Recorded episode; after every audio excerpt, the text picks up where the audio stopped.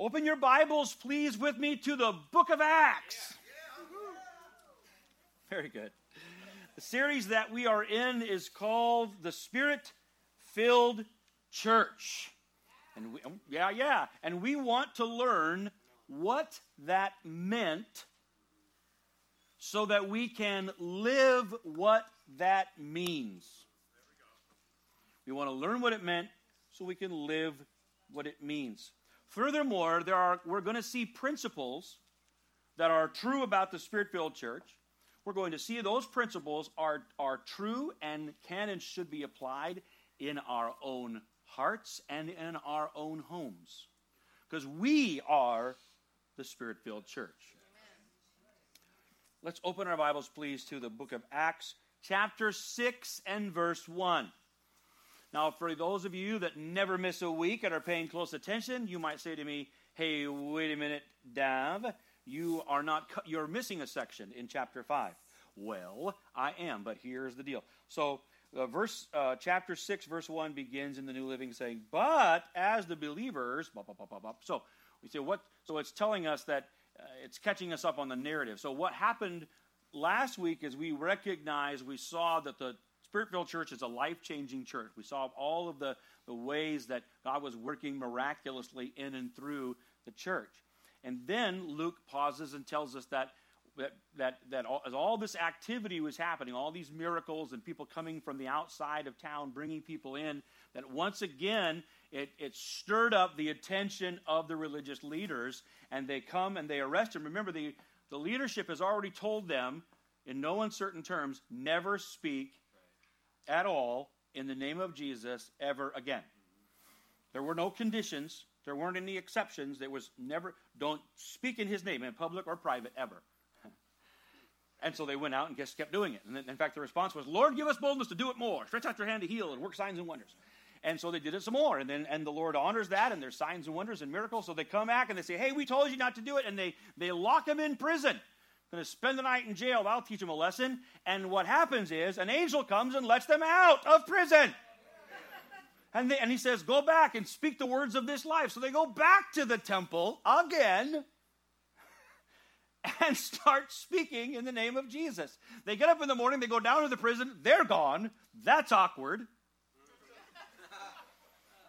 They get together and they say, "What in the world? What in the world are we going to do?" And so they they gather. They go get him this time gently from the the temple. Ha ha ha! ha come back, come back! And they bring him back in and they threaten him again. But but what but but one guy gives good advice. Gamaliel. He says, "Hey hey hey! Listen." He says, "You got to remember if these like what they're doing is of man, it's going to fall by itself. But if what they're doing is of God, you're going to fall."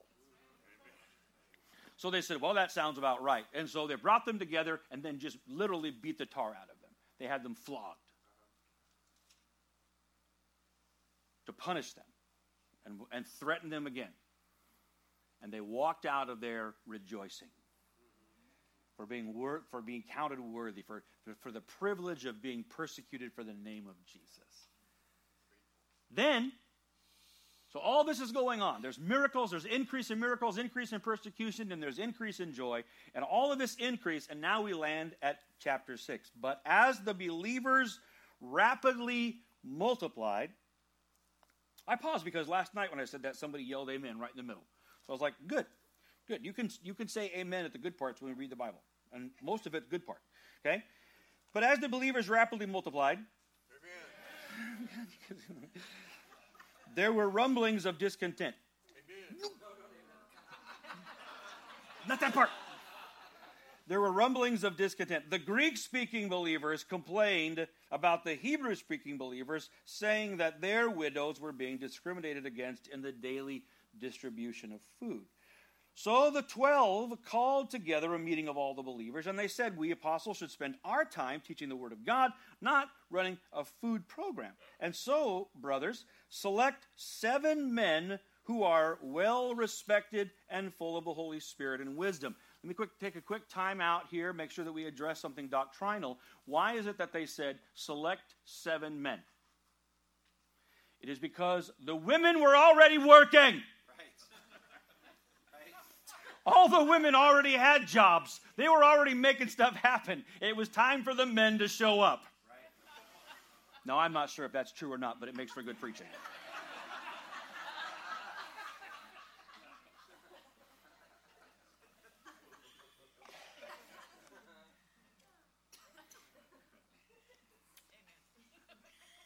and we will give them this responsibility. Then we apostles can spend our time in prayer and teaching the word.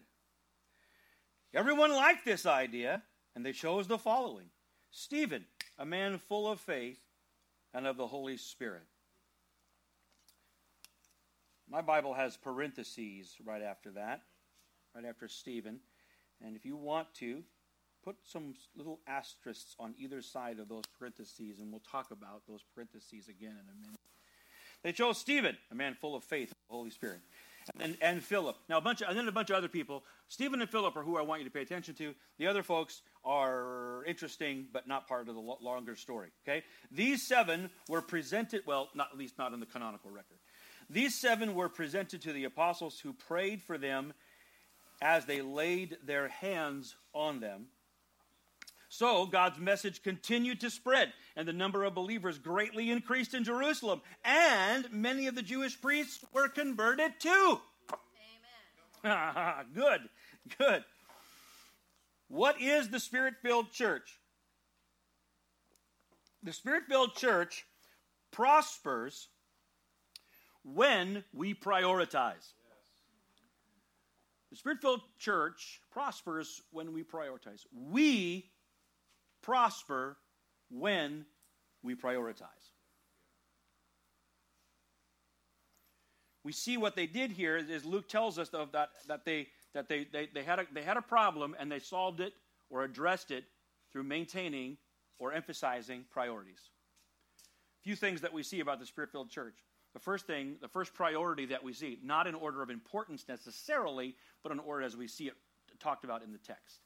The first priority we see is this the Spirit filled church, we prioritize peace. We prioritize peace. The believers were rapidly multiplying, but there were rumblings of discontent. Rapidly multiplying. All the metrics were awesome. There were more people, there were more numbers, there were more miracles, there was lots of high fives. That's a good game.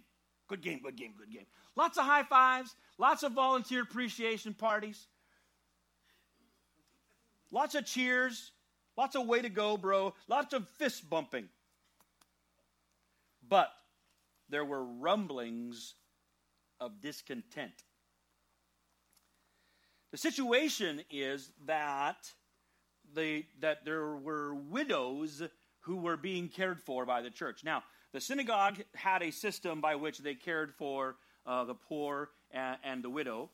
And it's, it's possible at this point, they're, they're still in Jerusalem, so the synagogue system wouldn't have been as, as influential in the main part. But it's possible, at least by this, by this point, that many of, the, many of the believers have been begun to be excluded from the traditional uh, Jewish uh, worship gatherings uh, because they belong to this sect. And we'll see how drastic that gets as time goes. Bottom line is, though, that the church had picked up this mm, responsibility, this opportunity to care for the widows and those in need.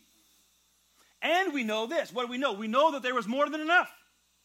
We do, this is not a problem of lack. This is not a problem of lack we, Luke has gone out of his way to tell us that, they, that there was more than enough. They had all that they need, that there wasn't any needy among them. But then they began to say, well, wait a minute. We feel like there's discrepancy, there's discrimination between who?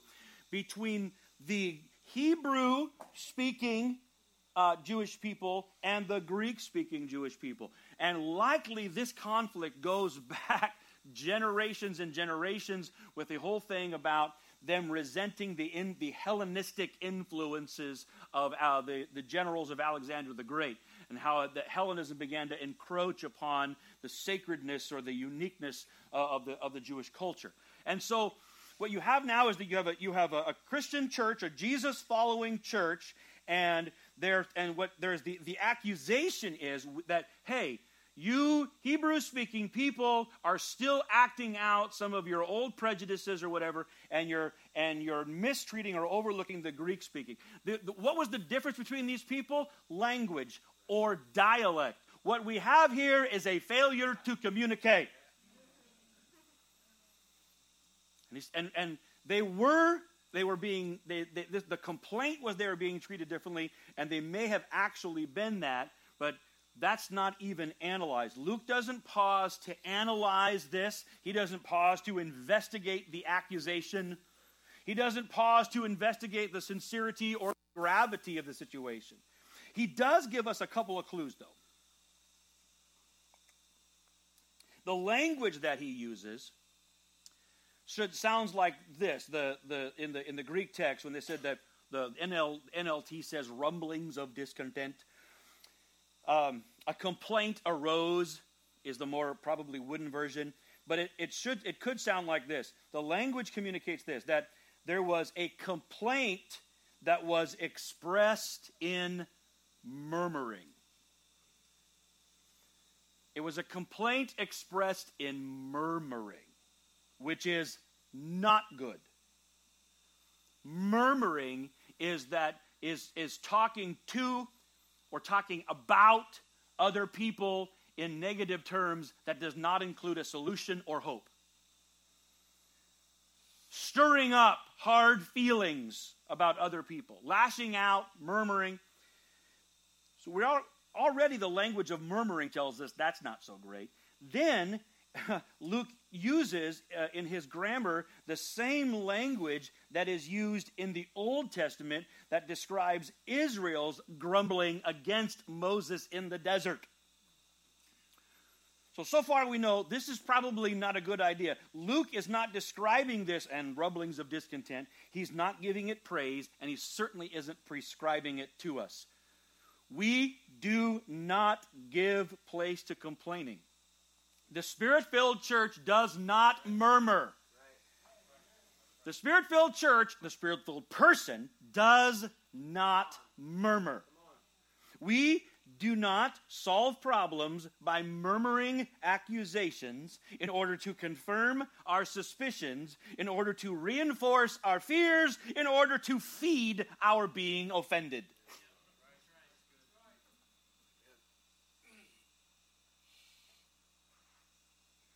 So the apostles, what Luke tells us is the apostles present a solution that empowers more people to help serve. And this solution pleases everyone. It solves the problem and the church grows. the spirit filled church does not murmur, the spirit filled church solves problems. Do you know, and, and the, the ability, the eagerness, the willingness to solve problems is a symptom of hope. Come on. Come on. Where there is hope, people believe there are solutions. They are solution oriented. They are almost convinced. Hope convinces us that it can be better than this. Because we are a people of hope we are a people who are inclined toward solution and disinclined to murmuring. So they choose a peaceful and wise and spirit dependent solution over clinging to their complaints. It's a little bit of it's a little bit of meddling, but sometimes, you know, if you've been in church more than a minute, sometimes it appears some folks prefer their complaint over peace. But Paul tells us in Ephesians 4 3, and the New Living says, make every effort. Once again, how many, how many, how much effort is that? There's no effort left out, right? Make every effort to keep yourselves united in the Spirit, binding yourselves together with peace. The Spirit filled church may be human, but we are not carnal. we prioritize peace.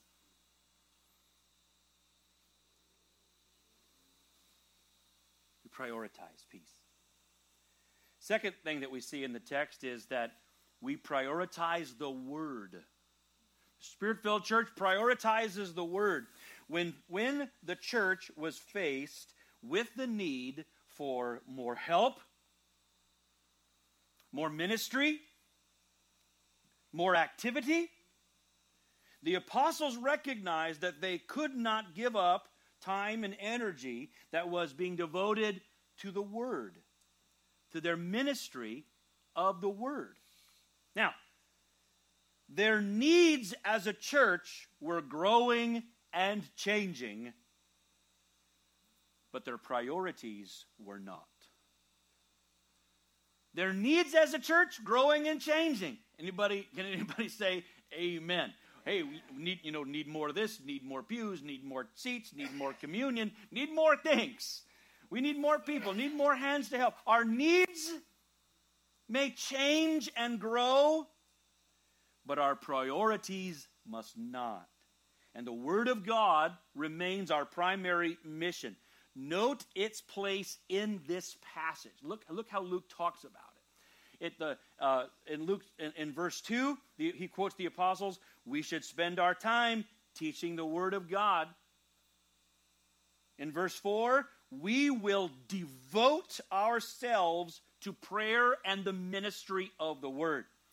Time out real quick. You need to see that in verse 4 that there is that in in the text there is there there is never really a separation of the emphasis. There's no separation of our, atten- our attention to the word and to prayer.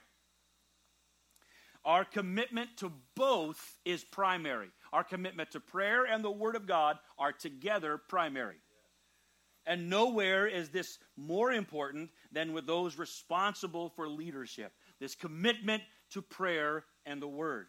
Listen to them again. We will, all these different versions, we will devote ourselves we will give ourselves to.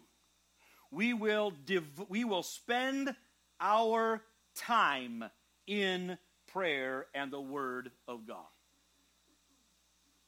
The New, Living says spend our time, and it, that has less of an emotive feel than devote or give ourselves to, but it, do, it is a little more telling. Because what you devote yourself to, you will give time to. There is no replacement for time. There aren't shortcuts for time.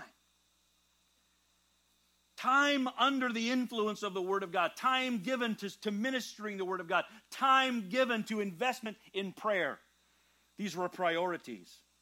But he's not done yet. It comes up again in verse 7, verse chapter 6, verse 7. Luke says at the end, and the word of God kept spreading. Three times he mentions this emphasis, this priority of the Word of God. Friends, there's plenty to learn from, there's plenty to learn about, there's lots to talk about in this world, but nothing surpasses the priority or the power of the Word.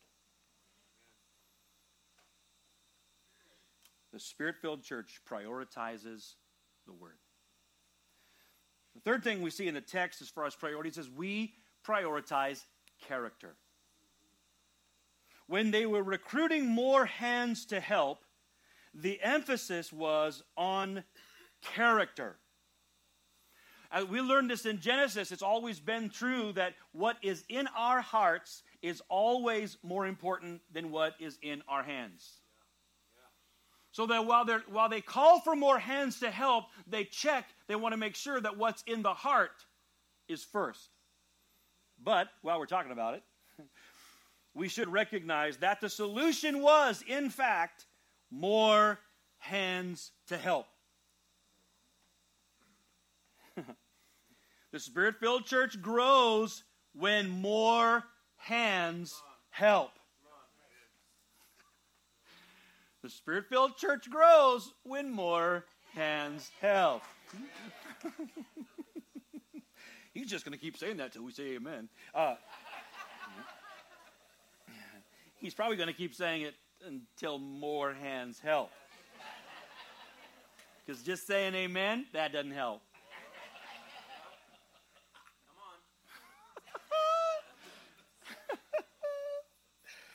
People need to get saved. Well, amen.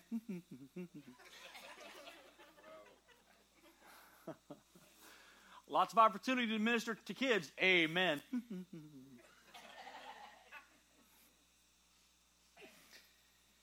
Spirit filled church grows when more hands help. It is not okay for places of service or points of need to go unmet. Not okay for them to go unmet. Now, I'll, I'll say this a little nuance here. It's just it's it's it's it's a nuance, but it's pretty important. People say, "Oh, more hands to help." Well, let me tell you. Let me let me take over.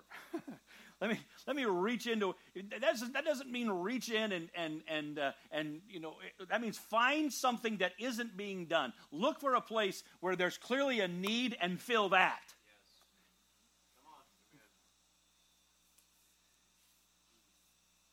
We grow as more hands help, and the spirit filled church needs your hands too. But the emphasis was not just on more hands. Not just any hands will do, but good character. What kind of character? What kind of character is, is, is described and prescribed here? Uh, th- a, few, a, few, things that the, the apostles say choose Choose these seven men, because either the ladies that were at retreat are already working. So choose seven men who are, number one, respected or well reputed. They have a good reputation, they're trusted. And, the, and it, seems to be, depending on how the, the, the grammar is laid out, that they are well respected almost for being, that, that what's respected about them is that they are full of the Holy Spirit. They are respected for being full of the Holy Spirit and wisdom. Now, and wisdom here is not something different than the Spirit, not at all. It is what we would call a charism. It is that means that, that, that they're looking for people to serve, and they need people who have wisdom that comes from the Holy Spirit. It's a, it is a, a, a gift, a charism, a result of his influence in their life. We need people who are respected known to be full of the Holy Spirit and wisdom. And so they choose people, and the first person that we're told, the first name that we're given is Stephen. Again, now Stephen and Philip are both going to show up in chapter 7 and then again in 8. This is Luke giving us the backstory to important characters. But when, when as soon as Luke writes down Stephen's name, there are, um, there's an immediate parenthesis after Stephen's name. Stephen, who is immediately described as full of faith and of the Holy Spirit.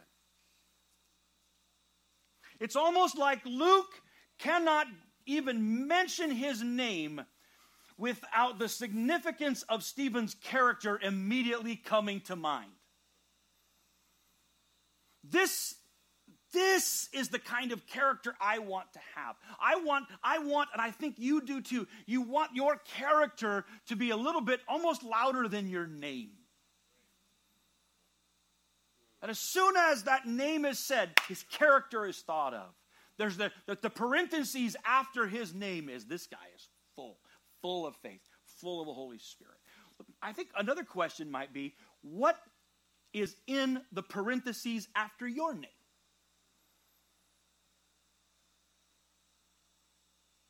full of faith, full of the Holy Spirit. Now, keep in mind, what is the task being assigned here? The task is, one guy said it this way the task is take the beans, put the beans on the plate, take the plate to this person.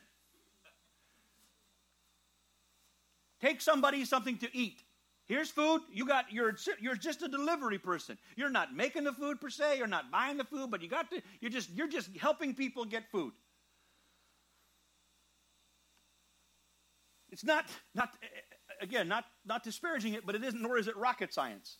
They're not electing a pope or looking for a rocket scientist. The task in mind was to serve food. And what were the requirements? Oh, listen. You need to find people who are, res- who are respected and who are full of the Holy Spirit. Why is that? Because there is no task, there is no responsibility in the spirit filled church that is not spirit dependent. Every role, every task relies upon a spirit dependent person.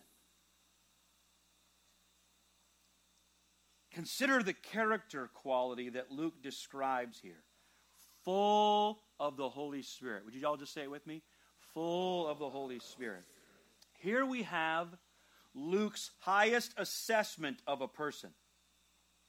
The greatest thing that Luke will say about anybody in, in, the, in the Gospel of Luke or the book of Acts is this. The greatest thing he'll say about anybody is what they're full of. So far, Luke will tell us he's a son of a something or he's full of something. How you finish either of those sentences is up to you.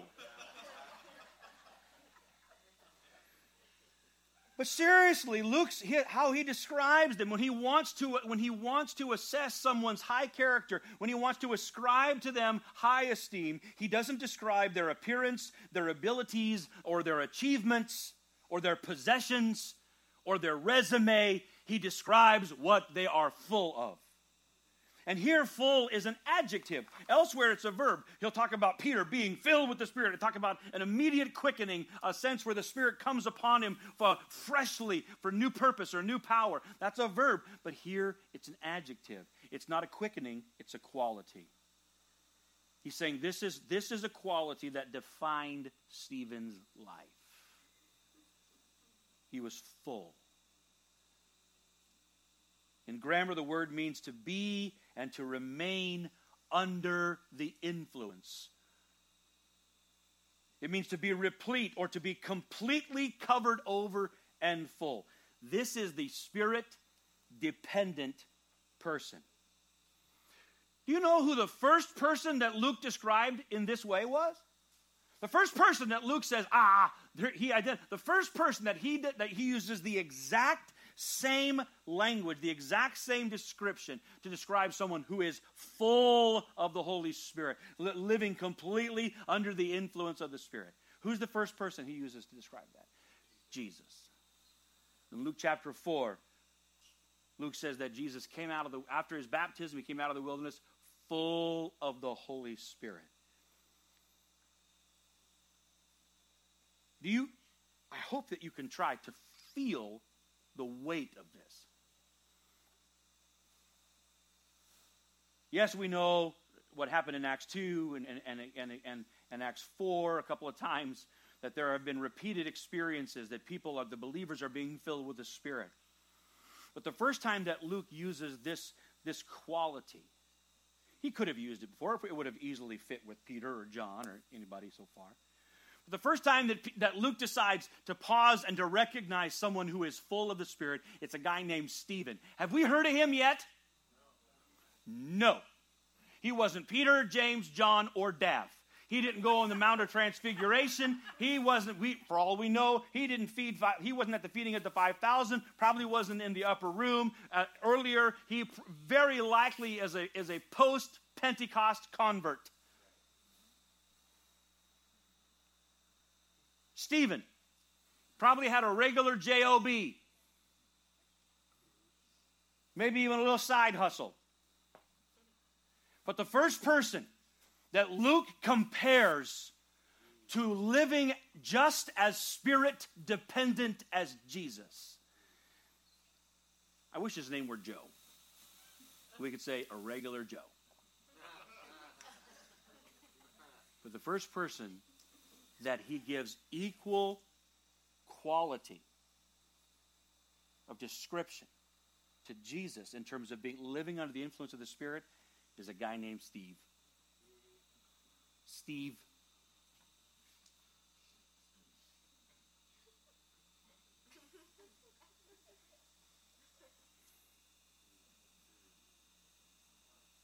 Luke describes Stephen's dependence upon the Spirit the same way he does Jesus. And this is the way for all of us to live under the same holy, empowering influence of the Spirit that Jesus did. to be as spirit dependent as Jesus, so that you and I may live for Jesus and live like Jesus, even if it's just giving somebody some beans. The spirit filled church prioritizes character and no trait more so than living under the influence of the Spirit, than spirit dependence. And we prioritize people. We prioritize people. The, the, apostle says, You choose seven, known, respected, full, and we will give them this responsibility. The responsibility never got swept away. The responsibility to minister, meaningful ministry, never got obfuscated by much ministry. Meaningful ministry never got lost in the activity of much ministry. They in no way minimized the importance of caring for people. They did not dismiss this need, they made sure it got met. They said it was a responsibility or a task that needed attention. And in the midst of miracles, in the midst of multitudes, they and we prioritize caring for people. And what happens when we prioritize? We prosper. Verse 7 says that as a result, as a result of what they had prioritized, Luke tells us what happened. Number one, the word of God kept spreading. And the number of disciples continued to increase greatly. Wow. The word of God spread because the word is spreading. What's happening? The number of people believing and obeying, right? The number of disciples in what is it? Increases greatly. And and listen to this, and a great many of the priests were becoming believers. If you're paying attention to Luke, they're still the church is still localized in Jerusalem.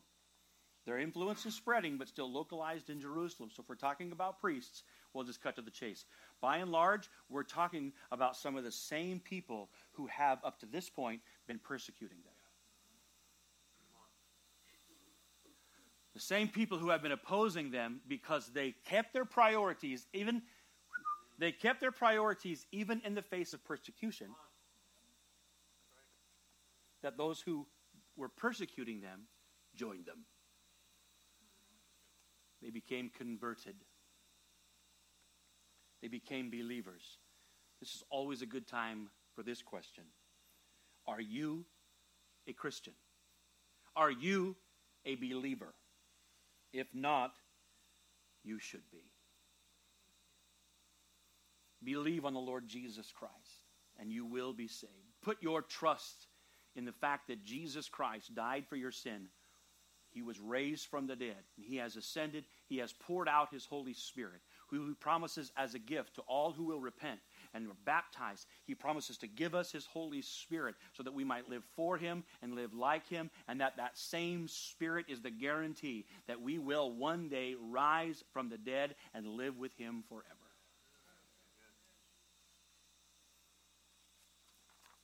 When we prioritize, we prosper. We prioritize peace. We prioritize the Word. We prioritize character. And we prioritize people. And when we do, we prosper. This is the Spirit filled church.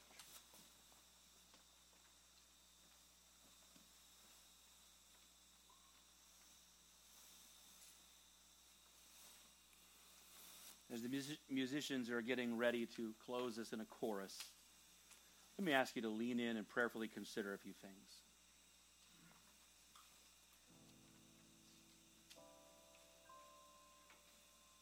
What are you prioritizing? First of all, do you prioritize peace? No, is peace a priority?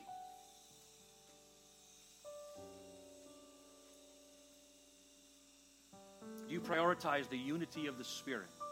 You so reverence and appreciate the unity of the Spirit that you're willing to solve, address, forgive, move on?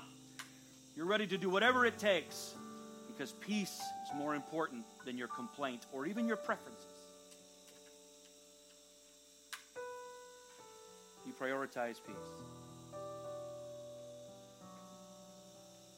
Do you, if you're a follower of Jesus, do you prioritize His Word? Place does His Word have in your life? Not only the reading and the meditating of His Word, but the sharing of His Word, the obeying of His Word.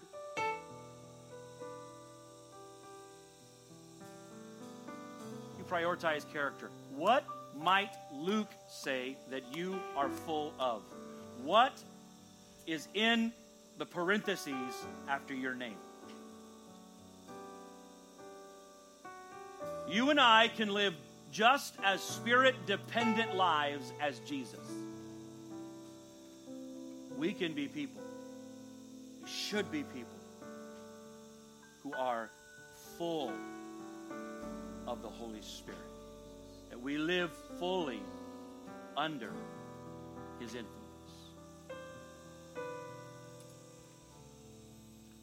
Lastly, I just ask this talking about prioritizing people. Perhaps in this house, maybe you are ready to fill a need. You're ready to offer your hands to the house, depending on the Holy Spirit. Say, Lord, use me. I'm here. I want to offer more than an amen. Here's my hands to help because the spirit filled church grows as more hands help. Can we stand together and just ask for a fresh breathing in influence? Come, Holy Spirit, fill us, empower us, anoint us today. In Jesus' name. Team, lead us a little bit.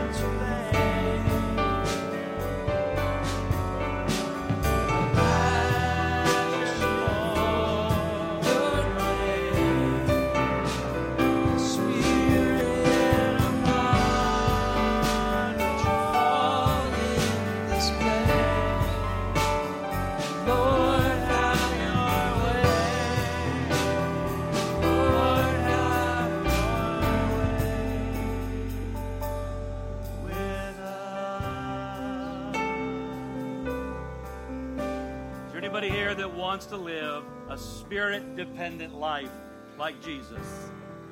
Well, this is the Spirit filled church. Be filled with the Spirit. Lean into and rely upon the Holy Spirit. Where just as because we live by the Spirit, let us follow the Spirit's direction and influence in every part of our life.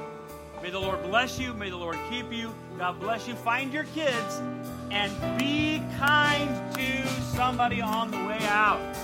God bless you. Thanks for being here. We're glad you came. We're glad you were with us online. We love you. We're praying for you. Love you, Benjamin.